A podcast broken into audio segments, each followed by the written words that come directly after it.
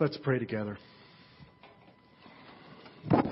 Jesus, we, uh, we thank you very much that um, we have an opportunity to gather here this morning in spite of the cold and to hear from you, for, to hear your word. Jesus, I pray that we would hear your word today, that we would not uh, be ashamed of what we hear, but rather that we would be encouraged by what we hear. Jesus, would you help those of us who have come in with sore, battered hearts this morning, who are discouraged, who are angry, not really just at the weather, but at all of life. And Jesus, today, would you have a, an encouraging word for them and remind them that what they're going through is not in vain today? Would you do that just as an act of your sovereign grace? And would you help us to courageously obey and act upon what we've heard? Jesus, would you open our ears, our eyes, and our hearts this morning? In your name I pray. Amen. Amen. Well, my name is Trev. I'm the uh, pastor here at Urban Grace Church. Want to welcome you. Uh, really surprised actually this morning uh, when I looked out of my window. I said, "No one's coming to church today. It's guarantee." Um, but you're Calgarians. You're tough. Um, and I appreciate that, and I appreciate the fact you've come to hear what I think is a really tough message uh, from First Peter. Uh, we joked before the service that you know we put up poinsettias, and you know we we've got some new decorations up, and today we're going to talk about suffering and persecution. Um, not exactly. Well, the rest of maybe the churches in Calgary talk about baby Jesus and and Christmas trees. Um, but I believe that this is an important word for us, and actually, uh, the Christmas story kind of came at a very persecuted time in church history. So this is actually perfect setting uh, for this kind of particular message um, because while it seems really warm and fuzzy for us as a season, it was not warm and fuzzy for the original people who uh, saw the birth of Jesus. Actually, it was a very cold, dark time. And that's the, that's the situation that's described in 1 Peter, just to get you caught up as to where we are in the series. We are in a series on 1 Peter. If you're not behind the speaker there, you can see it. Uh, we have a picture kind of of a boxer that we, we met this boxer, and he was actually a tested boxer. Uh, we had to actually photo brush the, the bruises out of his arms because he had been battle tested. And that's really, uh, that's really the story of First Peter. It's a letter that's written by a man who has been tested a lot by Jesus himself and by a lot of the trials that had come his way. Jesus, Peter, the writer of this letter, is probably only years away from being executed upside down, crucified upside down. Uh, so he knows really what he's talking about. He's a man who's spent time with Jesus, three years to be exact on this earth watching him. He tried to correct Jesus, and Jesus tested him a number of times. And so he's a man who knows what he's talking about when it comes to testing. And so he writes a letter, even though he doesn't know these people in Asia, he writes a letter to them that is all about the testing that they're facing in their lives. Because these believers are facing severe testing for their faith. Because of what they believe in Jesus Christ, they are being persecuted and executed for their faith. Some of them have probably already been killed, and some of them will be killed. And so, even when we talk about suffering this morning, I'm having a hard time just making a, an easy parallel between the two kinds of suffering. Because the kinds of suffering that we honestly face is it's a little cold out and there's not enough parking in the mall. I'm not sure if I can get all of the presents my kids want. Even some of the deeper sufferings, like I've lost my job, or even a husband or wife in a, in a messy divorce. Or I've lost a friendship over Facebook and they've defriended me. Not that those aren't sufferings within themselves, but it's hard to compare that to someone who's literally says, Would you recant your belief in Jesus Christ? And if you don't, I will chop your head off. It's hard to compare our suffering to them. But ironically, I believe we deal with all suffering in exactly the same way. Whether your suffering is deep, like the people of 1 Peter, or whether it is maybe even shallower than that, you still deal with your suffering, I think, in the same way. And so there's lots for us to learn here this morning. But my question as we begin here this morning is do you love being tested? Do you enjoy it? Do you like feeling like God is putting you through a number of tests? You know, this is, this is an amazing thing. Um, I, it's not amazing that I watch TV, but it's, it was an amazing thing to watch and being looking for a number of different places in culture and society where people actually enjoyed being testing. One of my favorites, um, I discovered it while on a retreat this summer. Uh, in kind of a well, one of the people in our church let us let, let me use their uh, their ranch uh, for the week while I studied, and I came across a video about a man who went up to Alaska to live alone for 30 years. He built his cabin by hand. I mean, it's cool. I mean, just watching it, I felt my beard grow. Like it was that kind of, it was that kind of video. It was super exciting. I wanted to go out and get an axe, you know. I wanted to live off the land, you know, everything that a hipster would ever dream of. And one of the things that he said in the very beginning is, I wanted to see if I could make it. I wanted to put myself through the test to see if I could actually live by myself in Alaska for a year. I wonder if we think of these sorts of tests that comes in our lives as ways that God can help us. I wonder if we can change our attitude towards suffering so that when we suffer, not to take away the pain from suffering, but that when we suffer, we have some tools and some skills by which we can face it and almost welcome it because we know what it's going to accomplish. We know what it's going to reveal in our own hearts. We know it's going to be able to help us see whether or not we're actually real Christians or not. You know some that aren't. They say they're Christians, right? But as soon as something comes along that's difficult, they're not a Christian anymore. And I wonder if we can just change our attitude towards the sufferings that we do face and go, even though this is difficult, even though I don't like the process, even though I would choose 10 times out of 10 not to go through this, this is actually one of the ways that Jesus is using to make sure that I know my faith is secure. It's an odd way to think. But I think it's what the text has told us to think. So the first thing I want to take us through, and unfortunately I, I was not able to get the right uh, year. Apparently everything updates over time, and so my keynote is not updated enough to make the proper keynote.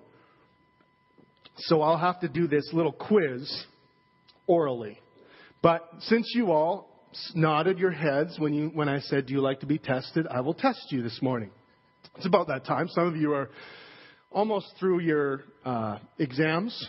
Uh, here's another little test. So this is simple. This is true false test. There's six tests. So I want you to yell out as a group when you think something is true and when you think something is false.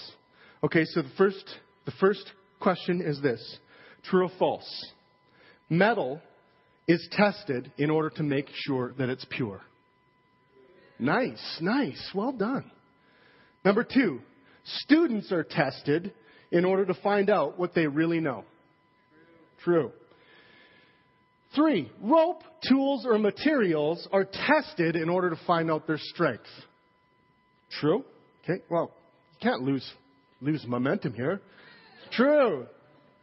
Four, athletes regularly test themselves to see how much they have improved or how much farther they need to grow. True. Number five, if you want to know the abilities of your warriors, they must be battle tested. Okay? Number six, Christians are tested as a result of God's disappointment with them. False. Yet this is the number one pushback I get. You all said false because you maybe, so not all of you said false. Some of you said false. But it's funny how we act like this, and this leads me into the, oh, it did come up. That's awesome. Um, the first point, and, and, it's really the most important verse, I think, in all of the passage when it says, Beloved, do not be surprised at the fiery trial when it comes upon you to test you as though something strange were happening to you. Because one of the number one things I hear when people face suffering is they are surprised. And this is how they're surprised. They're surprised when they say, I was doing all this stuff for God. Why is this happening to me? I thought I was reading my Bible. Why don't I hear more from Him?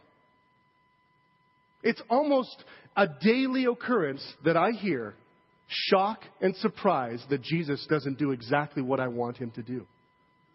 And yet we know theoretically we, we hear this. And this is why I think this text is so good for us. Because we need to almost, maybe we even need to memorize it. I'm going to go that far and say, I think this is a great verse to memorize.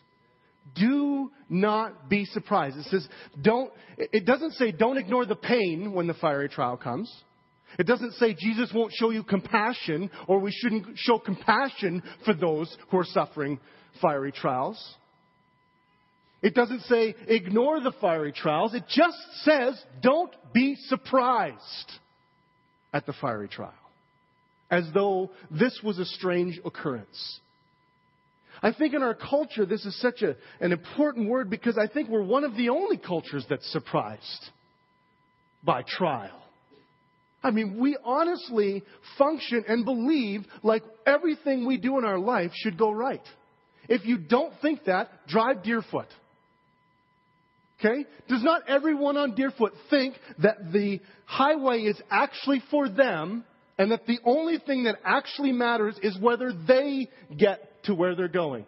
My little brother made the observation. He says, when I went to another country, uh, people didn't assume they owned the space in front of them. So if you, if you were able to get there first, there was no big deal because you didn't own that space in front of me. He said, but here in Calgary, everyone thinks my space is whatever's in front of me.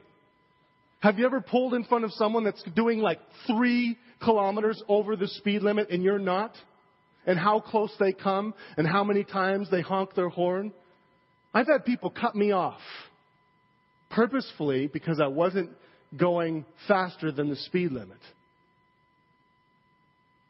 Because I think we live in a culture that just expects, I just get to do whatever I want. I don't have to wait in line. I don't have to be patient. I prayed to God 40 seconds ago, and I don't have any answers. What am I doing wrong? Beloved, do not be surprised at the fiery trial when it comes upon you to test you, as though something strange were happening to you. We don't hear it from culture. We don't hear it from, I'll be honest, we don't hear it from some television preachers. We hear if you're suffering, that's obviously you don't have enough faith. If there's something wrong in your life, there's obviously some sin you need to confess. This is not actually a, a, strange kind of idea that would even come out of the Old Testament because many people thought if, if you received economic blessing in your life, that that was obviously God being very pleased with you. In fact, some of the, some of the prophetic books, the whole message, like books like Amos, are about just because you receive blessing from God does not mean you're doing everything right. It's not automatic. And sometimes we actually believe this. We think if everything is going right, that means God is pleasing with me. If I talk to people and pray for people and they become Christians, I must be having a great walk with God. If I'm obeying God and doing my quiet time, then that, that automatically translates into me holding on to my job. Did you know that that's not actually true? It's not actually true. There's no equation in the Bible that says if you do your best to follow God, He basically has an obligation to treat you right. There's nothing in Scripture that would say that. Everything that we have is a gift of grace. And I would argue that even the sufferings that we have are gifts of grace. And hopefully you'll hear that by the end. But we should expect some sort of suffering as a Christian. Now, here's where we get into problems is when we start comparing our suffering with other suffering. Have you ever done that? How successful, by the way, is comparing your personal relationship with Jesus with others? Is it, anyone find it to be quite helpful? Anyone find it not helpful? Right. And yet, how often do we do it? How often do we say, well, I prayed and they didn't, and I don't have a job and they do? Well, I go to church, I, and they have a boyfriend. Well, wait a second here. Do not be surprised at the fiery trial when it comes your way. Do not be surprised. The second thing I think that really comes out of this is, is and we'll get to this, but rejoice. What? Hold on a second. Did he seriously say rejoice? Don't be surprised, but rejoice. Don't we do the opposite? we are surprised and we hate. He says, Don't be surprised, but rejoice insofar as you share Christ's sufferings, that you may also rejoice and be glad when his glory is revealed. Did you hear that? He said, You share Christ's sufferings.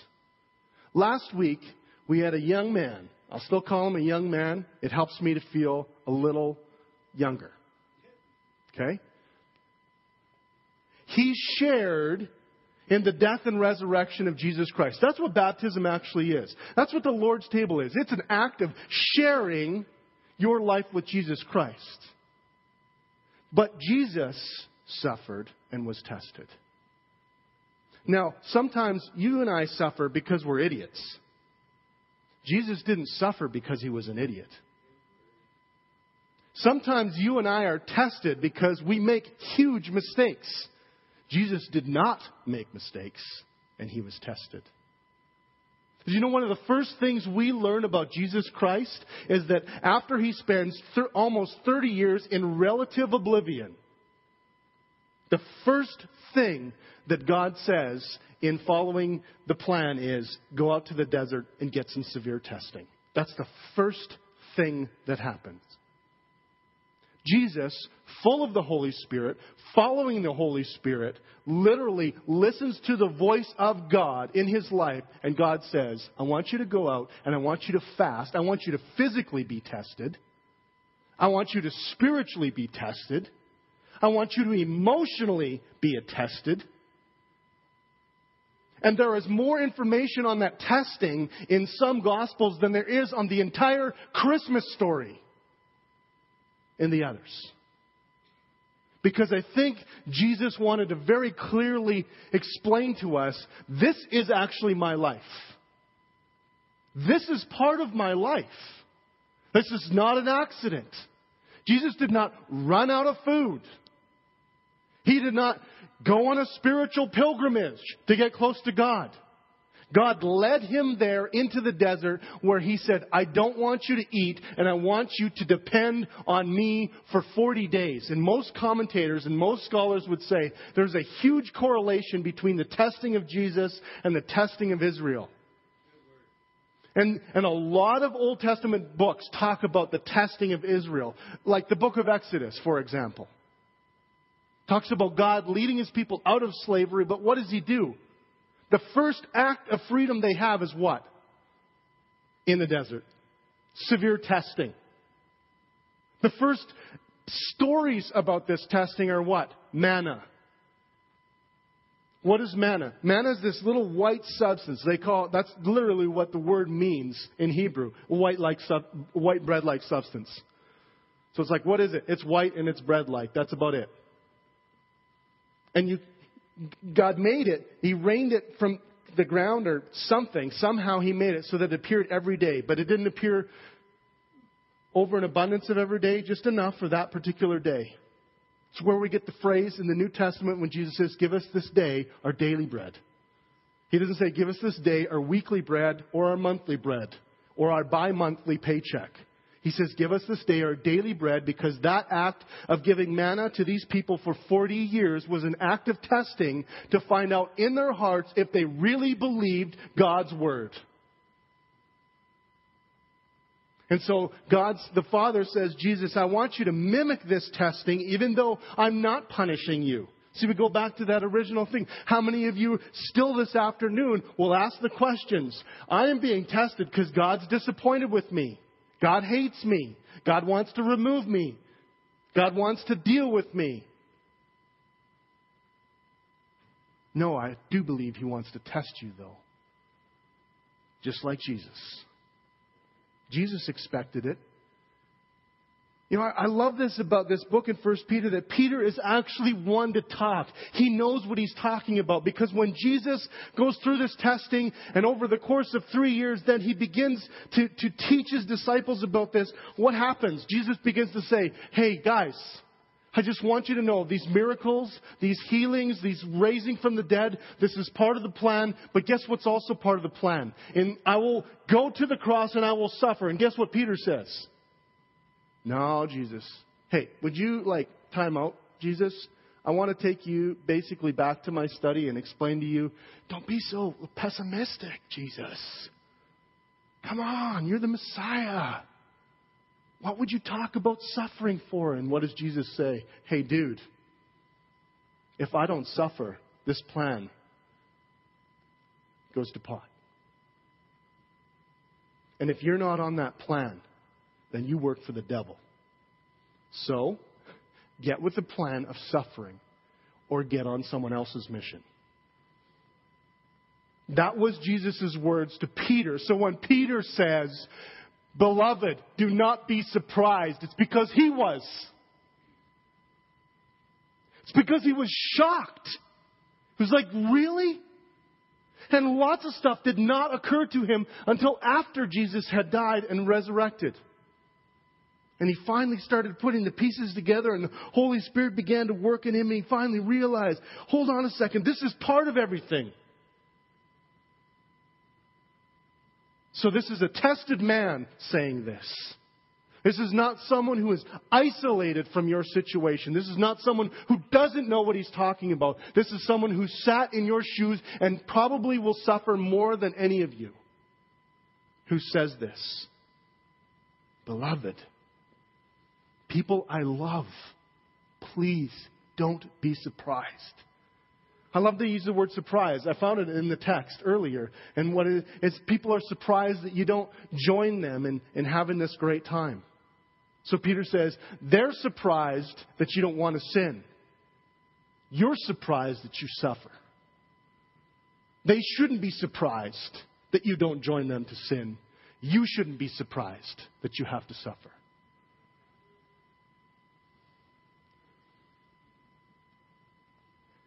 And then he says we can rejoice that we share in Jesus' sufferings.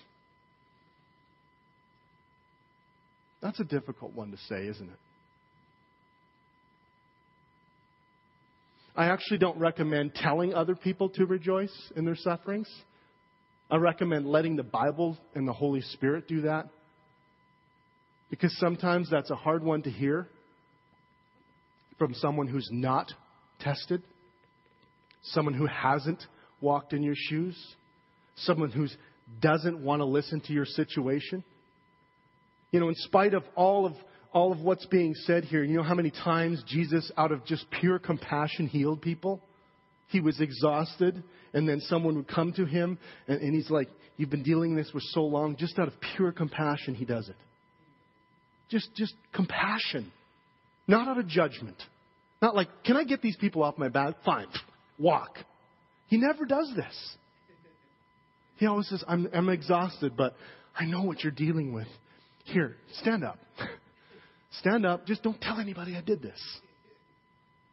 It's act of compassion. So we've, we've got to be careful when we talk about these things, when we say rejoice. But I would say you can say it to yourself. And you need to say it to yourself. You need to be better at preaching it to yourself than you are at preaching it to other people. How easy it is to say, well, why don't you just rejoice? No, no, no. You just need to say, hey, whatever you're going through, I'm there. I'm there with you. And in your heart, you go, I need to rejoice. How do you rejoice? Like, what does that look like? Anyone struggle to rejoice in their sufferings? Okay. Okay. 80% are liars. That's good. Um, here's how you rejoice you rejoice because in those sufferings, especially when those sufferings come as a direct result of you knowing that Jesus is doing this to you, you know you are one of his kids. You know you are suffering because you are being identified with Jesus Christ Almighty. That's why. You're on His team. You're one of His children. You're one of the people that He loves. Hebrews says God disciplines those He loves. He tests those He loves. So this is why this, we can rejoice in this. I know I'm part of this team because of this. I know that what I'm facing is a direct result of being part of Jesus' team. I know I am called by Him.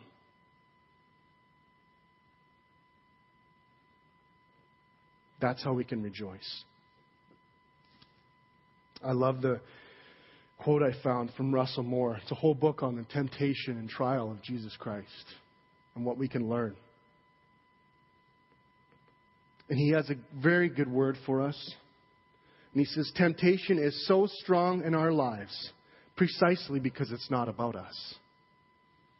Temptation is an assault by the demonic powers on the rival empire of the Messiah. That's why conversion to Christ doesn't diminish the power of temptation like we, as we often assume, but actually counterintuitively, it ratchets it up.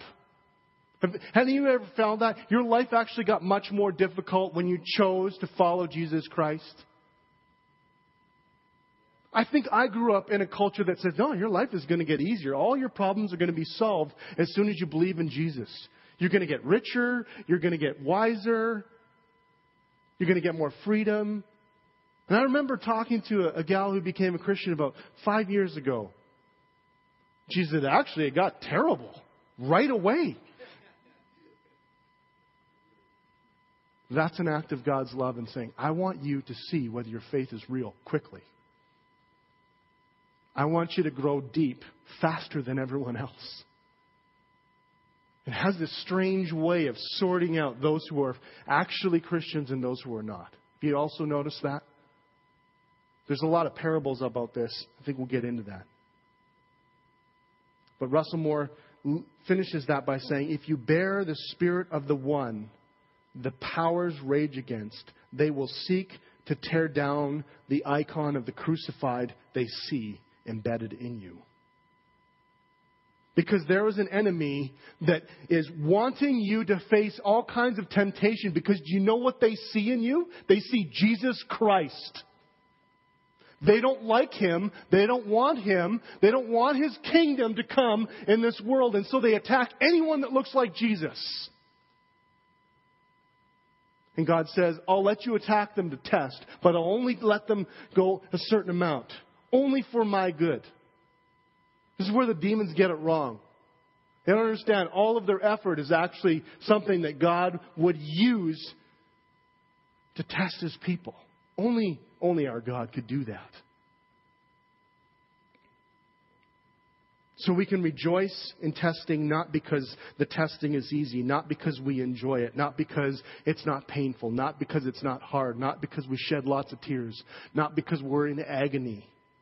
But we can rejoice in our sufferings because we know it's actually not an attack on us, it's an attack on Jesus Christ in us. And it's purifying things away from us.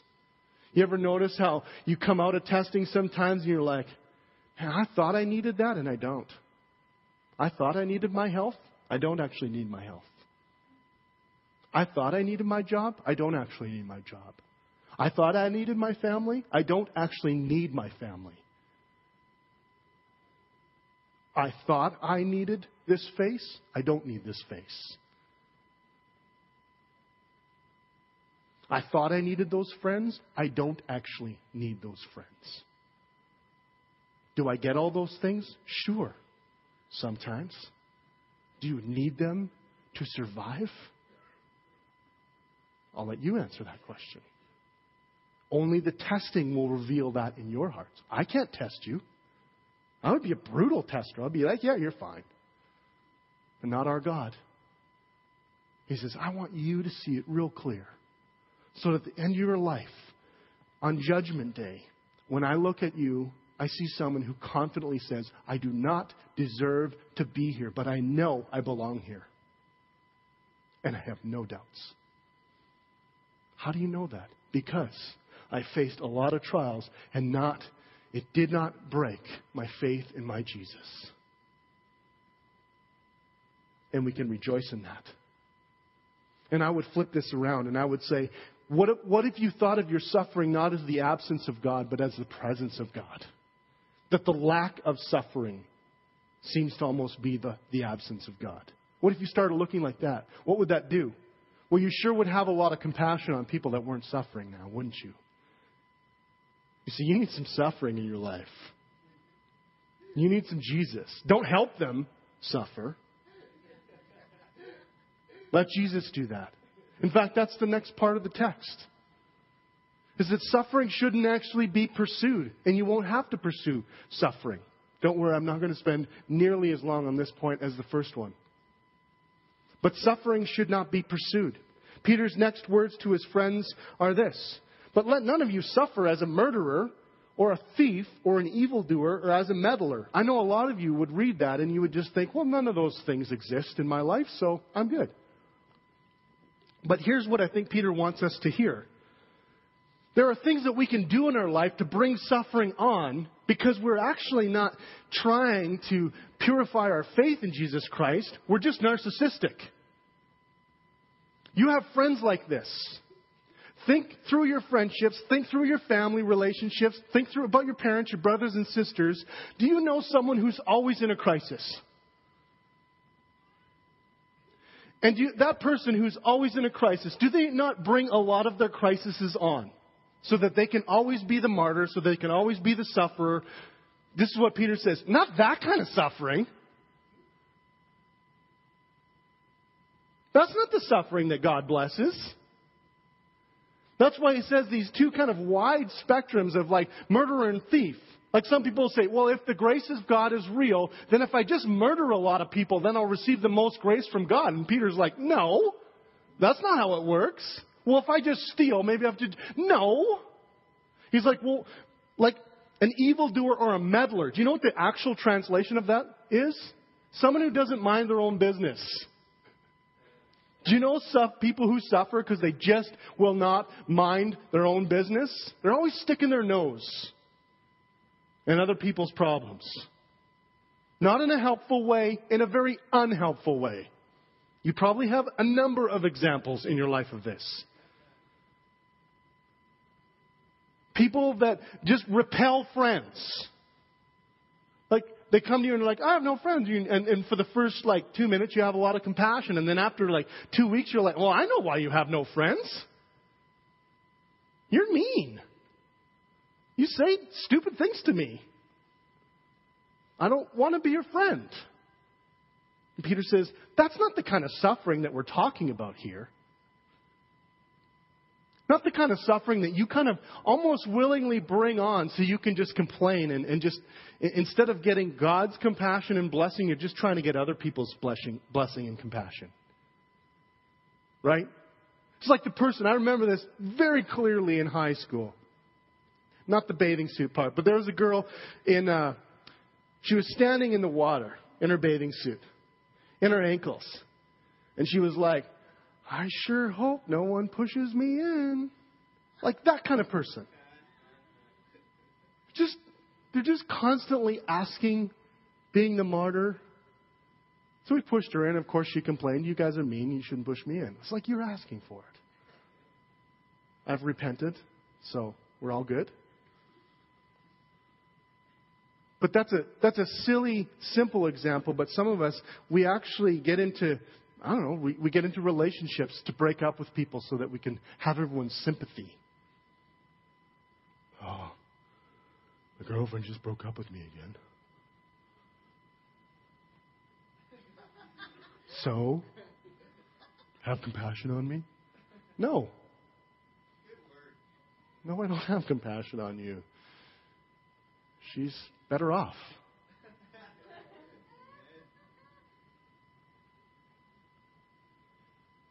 We laugh about this, but how many times do we bring suffering of a certain kind on so that we can receive attention.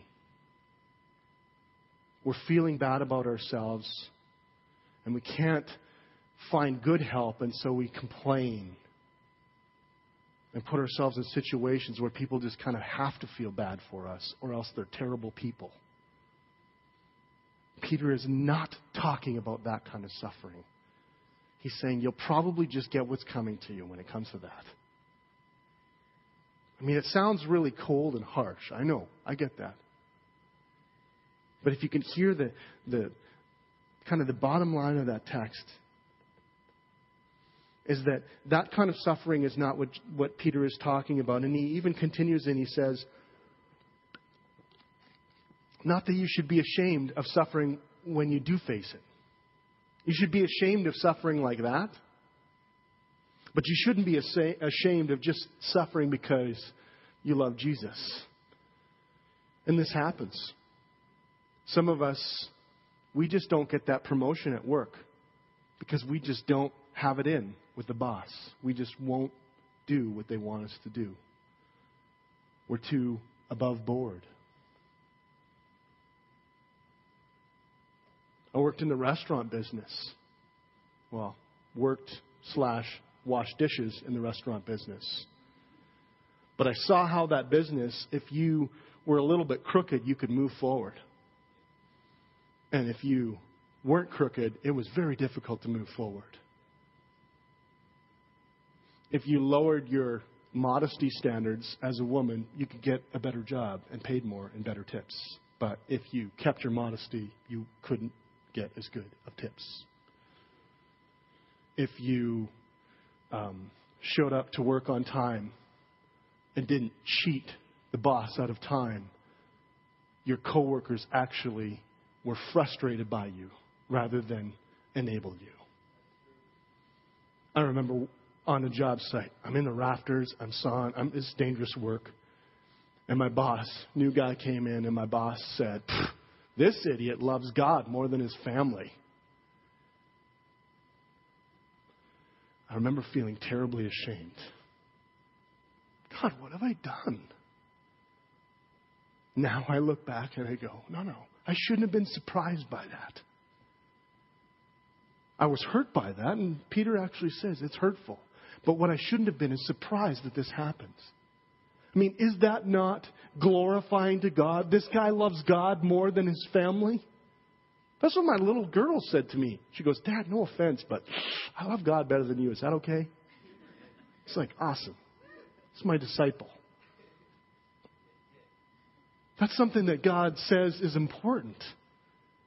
He says, I'm the most important. I should not be ashamed of those things. That's why Peter says, Yet if anyone suffers as a Christian, let him not be ashamed, but let him glorify God in that name. I should have said, You know what? This is obvious that he sees Jesus in me.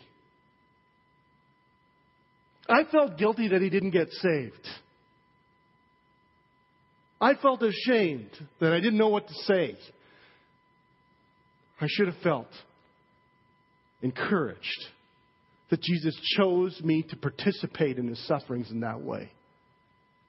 Because to this day, I know that that man knows that I love Jesus more than anything else in this world. To this day.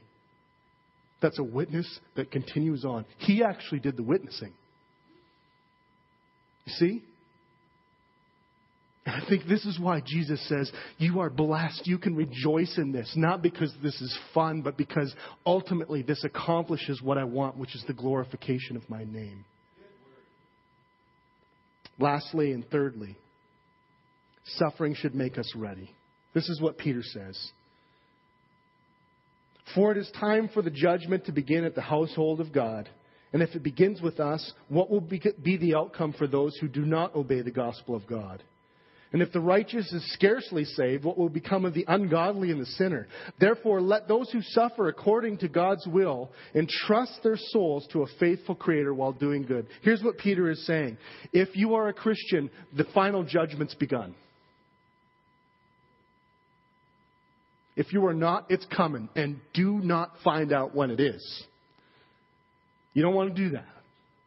But if you are a Christian, here's God's plan. He's begun to purify you for the end. He's begun to prepare you for someone who worships Him 24 7.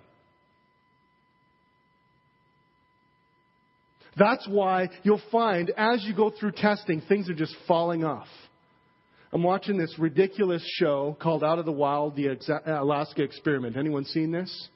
Okay? You know what I'm talking about? They send like, you know, 10 city slickers into the wild and give a bunch of supplies to them and tell them you need to travel 40 or 50 miles because it's in Alaska, it's not kilometers. And over time, you need to survive. And so what I notice is that as they continue to get tested and tested and tested and tested, they start leaving things behind that they don't really need. The big cast iron pot that's 25 pounds, he's like, we left that behind because we didn't think we would need that. I was like, well, if you're Canadian, you would have known not to leave that, you know, in the beginning, but let's not get into a fight about Americans, Canadians. But what's cool is they just started to leave things behind as they were tested. We don't ultimately need that. We could use that, but that's not absolutely critical to our mission. I'd like that because it helps me with my comfort, but honestly, at the end of the day, I want to arrive alive. And this is what Peter is saying. This kind of suffering actually has the intention to make you ready to meet Jesus face to face, and it starts actually now. And if we would think of our suffering like this, I think it would be so helpful to us. Because some of you, and I, I, I, hate to say it, some of you right now who are here will fall away through testing. I don't know who. I'm actually really glad I don't know who. I'm glad Jesus doesn't say those things. But some of us here will fall away at testing because we will look at the comforts and we say, yeah, I, don't, I know I don't need that, but I really want that. And instead of, of, of being purified of it, we actually just pile it on. And the people that, that Jesus met in the Bible, he, he met in, this, in the stories in Matthew, Mark, Luke, and John he would often say, like, okay, you've done this, this, and this. What if you just gave up everything? What if you gave up all your comfort and just followed me? And those people said, huh, can't do it. I can obey you if the list is this long, but if you tell me I have to purify my entire life, I don't know if I can do it. And they walk away sad. And I think Jesus sees them walking away and is also sad. Jesus told this story in Matthew 13. It's about the parable of the sower. And he said that sometimes people will just, they'll fall away. How many of you have heard of the parable of the sower? Here's the parable. The parable is a sower goes out into a field and he seeds the field. And there are basically four types of, of people because he explains the parable. The first seed lands kind of on the, uh, uh, on the ground and birds come in and, and, take it away. The second kind lands on rocky ground and it goes down a bit, but then because it doesn't have any roots to it, it grows up a little bit, but when the sun comes out, it, it's scorched. And the, and the third is hard ground, so it doesn't even get root. And the fourth sinks down deep, builds roots, and grows a hundredfold. And actually, the, the phrasing that Jesus used for the rocky ground in particular is really interesting because he actually said, when the soil lands, when the seed lands on the soil, the people who are, have rocky ground, they're not willing to understand testing. The seed goes down for a bit, it grows up for a bit, but then as soon as the plant is tested, it scorches and dies. Interesting.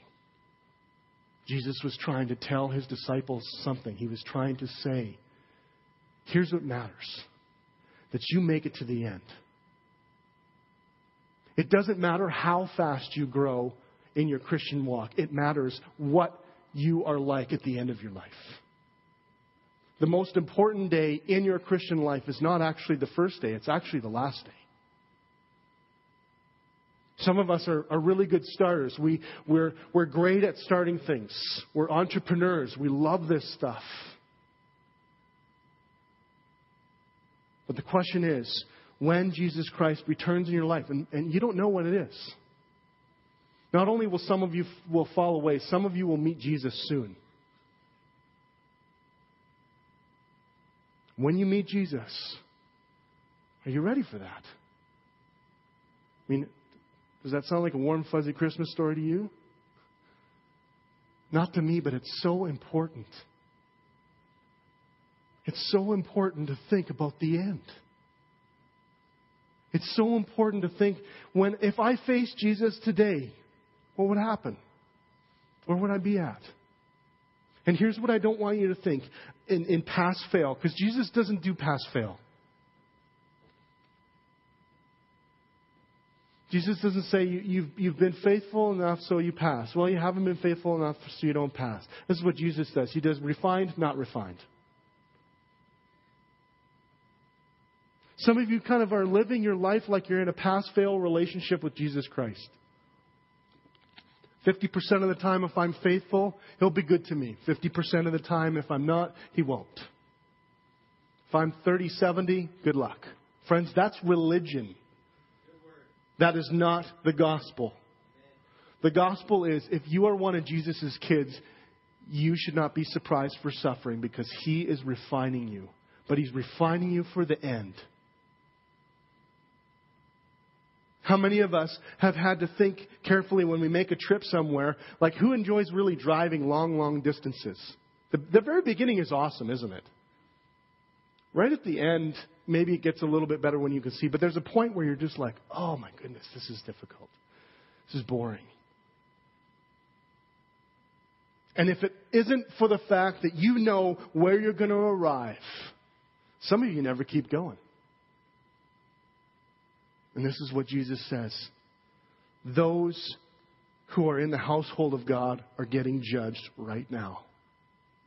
You're getting purified right now by Jesus. You're getting tested right now to see what your faith is like. He's peeling back all of the things that you don't need so that at the end you can stand with confidence and say, I don't deserve to be here, but I belong here on the basis of my sin and my disobedience to you, Jesus, I don't belong to be in your presence, but because of your love and grace and forgiveness to me and your death on the cross and the ultimate sacrifice, I get to be here. And you know it because you've had a choice not to. You've seen the ugliness of your life and you said, I would choose Jesus any day. And so we just finish off with the question. What's it going to be? How are you going to respond? I can't respond for you. I can't force you to get through testing. I can't force you to think that this is a refining process and not a pass fail. You have to do this. This is the amazing thing about Jesus is he does not give the power to pastors or spiritual advisors to save people. He says that's my job. He says preach and let me do the work. So I'm preached and I ask you, the Holy Spirit is saying something to you. You need to listen. You might need to repent of your attitude towards suffering in Jesus. You might need to be encouraged. You might need somebody to pray for you. You might need to talk to someone. You might need to reevaluate. You might need to just get alone and get this straight with Jesus and work it out. And for those of us who are have friends who are suffering, can we just can we ask Jesus to help us be mega compassionate to them? That we wouldn't heap on bricks in their backpack, so to speak. You know, in the, in the Psalms, there's a good there's a good word that says he does not break the bruised reed. That means like he. The, the idea was like all these cattails in a swamp sometimes have broken leaves, and if the wind comes too hard, these leaves just kind of break off. And he says, if you've got a broken leaf, Jesus doesn't come along and crack it off. Instead, he holds it up. Can we be a church that just holds up the broken reeds among us? That suffers with those who are suffering? that cries with those who are crying, that is patient with those who are impatient, that loves toward those who have a hard time experiencing God's love. Because sometimes that's why we all need to understand what suffering is about. And when we take a careful look at what Jesus has done for us, friends, how he has suffered for us, not because he made mistakes, not because he was an idiot, not because he did anything wrong, but because he wanted you to have his salvation. When you look at the suffering of Jesus, this is an execution symbol. It's a strange symbol for, for a church. It's the equivalent of us putting the electric chair on stage or the firing squad on stage. It's a weird symbol, but it's a symbol of Jesus' suffering. It's a symbol of what he has gone through for us. And we think about it carefully whenever we do the family meal. This is why we do it every week, not every month. Because every week I think we need a fresh knowledge again, understanding of the suffering of Jesus, what he has gone through for you. And so here it is the bread, which represents his broken body. He literally, physically suffered a brutal beating in his life. He was almost beaten to death. His blood was shed in the process, and ultimately, he, he, he bled on the cross as a sacrifice for us. And so, if you believe that about Jesus, and if you love that about Jesus, and if you share in the sufferings of Jesus Christ, then I ask you to come as an act of participation, as an act of reminder. I am one with Jesus. He lives in me. I have His body in my life. That's why we take it in. And then we'll celebrate together. I believe what's going to happen is Julie's going to sing us a song as a way of meditating.